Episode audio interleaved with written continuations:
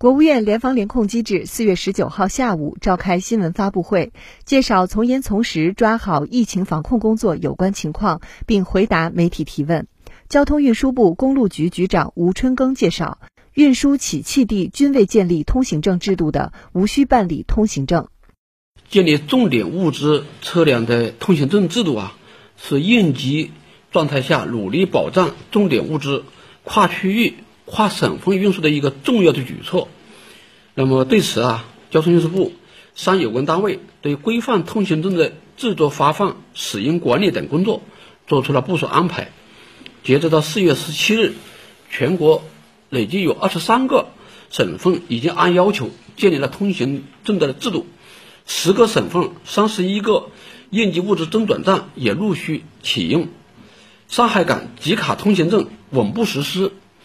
重点物资的运输保障明显改善，通行证按照一车一证一线路来使用，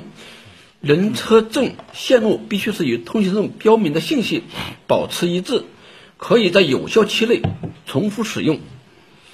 纸质的和电子的通行证具有同等的效力。目前，我们还正在依托信息化的手段，推动通行证网上办理，线上线下多渠道发放。对于持有通行证并符合防疫要求的车辆，有条件的地区还要设置专用通道，保障车辆快速通行。特别需要说明的是，运输起讫地均未建立通行制通行证制度的，也无需要办理相关的一些证。那么，在通行证使用过程当中，由于一些基层的人人那个执法人员可能还不了解政策，区域之间的信息共享也不及时等一些原因。那么车辆在通行当中可能还会遇到这样那样的一些问题，那么对此我们也会将公布有关电话，同时将发生的有关情况，